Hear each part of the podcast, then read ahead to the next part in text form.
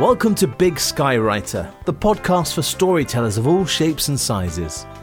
Whether you write novels, teach classes, or just tell your friends what you did last weekend, if you're a storyteller, this podcast is for you.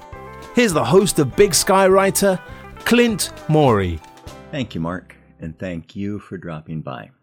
Today's episode is Teacher of the Year. Now, I was a teacher for over a quarter of a century, and during that time, I taught lots of students in lots of classes in several schools. But I was never a teacher of the year in any of the schools where I taught. Never. Not once.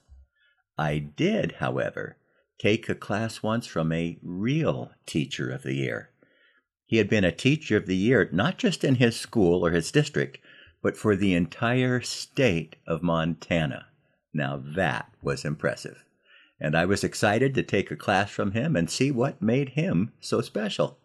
He taught an evening class at the University of Montana on international education, which was part of my graduate program.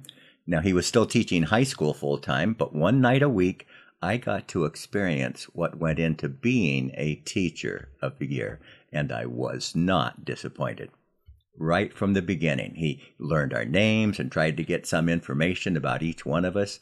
He was well prepared. His lectures about educational systems in other parts of the world were fascinating. And he encouraged those of us in class to share our experiences and observations. I have to admit, our discussions were excellent learning times.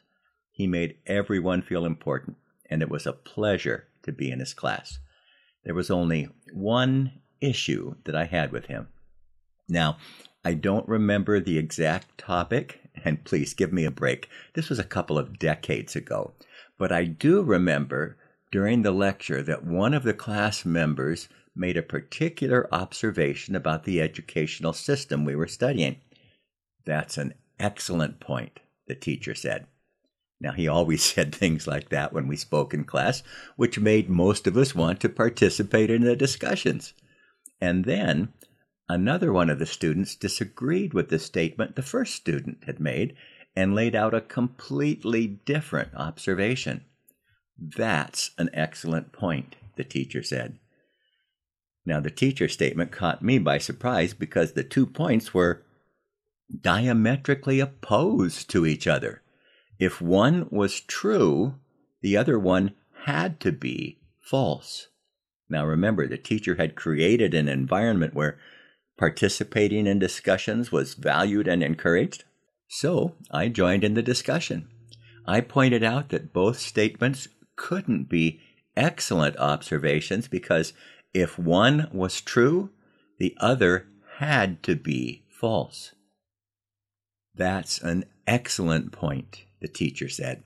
Now, I like making excellent points, but that's when I realized how he became Teacher of the Year. Rather than digging into each of the observations and trying to discover where truth really lay, he was focused on each of us being valued and praised for our participation in the class. And we ended up that night of study continuing to make excellent points, but never coming to hard conclusions as to what was true. Now, I have a story I think you might enjoy, and I would encourage you, if you can read the transcript, go ahead and click on it, and it'll take you to a story about a blind bride who made her guests and the groom go blindfolded during their wedding. Uh, it's a good story. Now, before I go, I'd like to share a blessing with you from the Old Testament.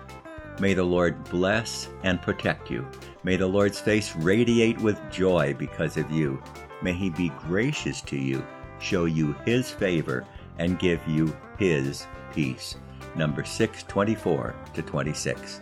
Until the next time, be the reason someone smiles today.